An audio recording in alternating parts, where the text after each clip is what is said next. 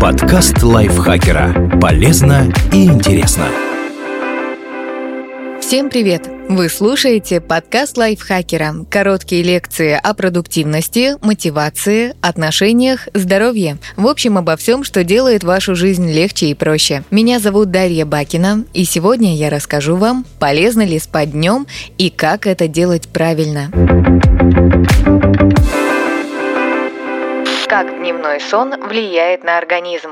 И короткая пятиминутная дрема и полноценный сон помогают избавиться от усталости, а также зарядиться энергией минимум на 2-3 часа. Более того, отдохнув днем, можно улучшить умственную работоспособность сразу по нескольким направлениям. Увеличить внимание. В метаанализе 11 научных работ пришли к выводу, что дневной сон помогает оставаться сосредоточенным и внимательным в течение нескольких часов после пробуждения. Улучшить запоминание словесной информации. В одном из исследовании студенты, спавшие днем после обучения, запомнили информацию куда лучше, чем те, кто в это время зубрил или просто отдыхал. Притом знания сохранились и через неделю после эксперимента. Ускорить обучение моторным навыкам. Ученые обнаружили, что после часа дневного сна люди куда лучше осваивают новые двигательные задачи, такие как нажимание на кнопки в определенном порядке. Улучшить логическое мышление. Всего 15 минут дневного отдыха помогают не только избавиться избавиться от сонливости,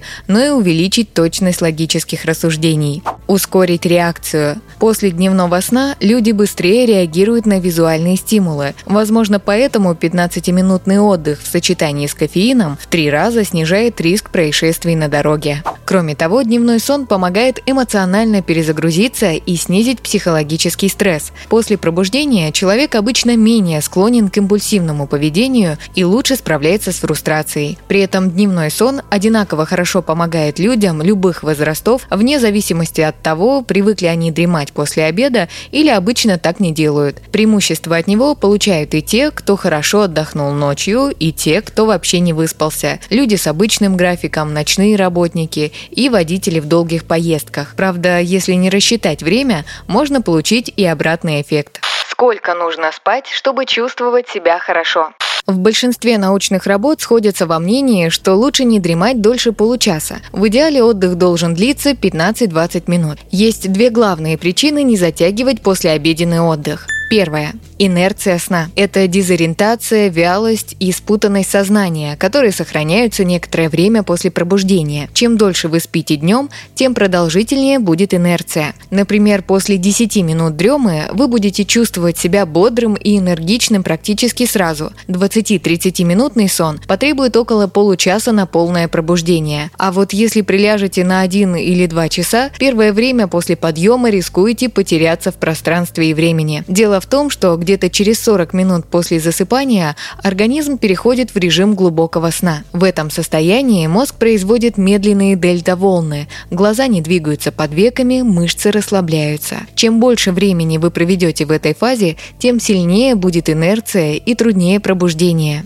Вторая причина – нарушение ночного сна. Долгий дневной отдых может негативно сказаться на качестве ночного, уменьшить восстановительные периоды медленного дельта-сна и в целом ухудшить его качество. А вот интервалы дневной дремы в 15-20 минут наверняка не нарушат ваши циркадные ритмы и не помешают полноценно отдохнуть ночью. В какое время лучше спать днем? Несмотря на индивидуальные различия, у большинства людей биологические часы совпадают. Наибольшая сонливость наблюдается с часу до 4 ночи. Пик энергичности приходится на период с 10 утра до часу дня, а после обеда, где-то с 13 до 16 часов, многих снова клонит в сон. Последний интервал идеально подходит для дневной дремы. В одном эксперименте подтвердили, что если прилечь на 20 минут в 14 часов, настроение, самочувствие и умственная работа работоспособность будут куда лучше, чем если сделать то же самое в полдень. Что касается более поздних перерывов, они также обеспечат бодрость, но могут негативно сказаться на засыпании ночью.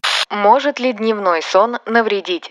Есть некоторые данные о том, что долгий дневной сон не особо полезен. Так, в метаанализе семи исследований с данными почти 100 тысяч человек почитали, что у людей, регулярно спящих днем более 60 минут, увеличен риск общей смертности по сравнению с теми, кто дремлет меньшее время. В другой научной работе выяснили, что дневной сон продолжительностью более часа увеличивает риск диабета второго типа на 31%. Скорее всего, привычка отдохнуть после обеда не вредит сама по себе, а только указывает на то, что в организме что-то идет не так. Так что, если вы не можете обойтись без одного или двух часов дневного сна, то, вероятно, стоит проконсультироваться с терапевтом, чтобы исключить возможные заболевания.